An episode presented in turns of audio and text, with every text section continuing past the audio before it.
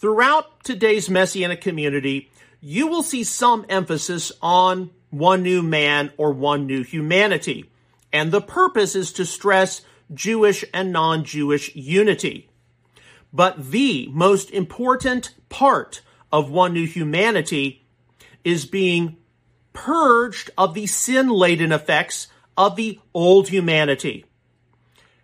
Disunity, distrust, lack of respect, bitterness, suspicion, we can go on and on, originate in a heart and a mind which are still influenced by the old humanity.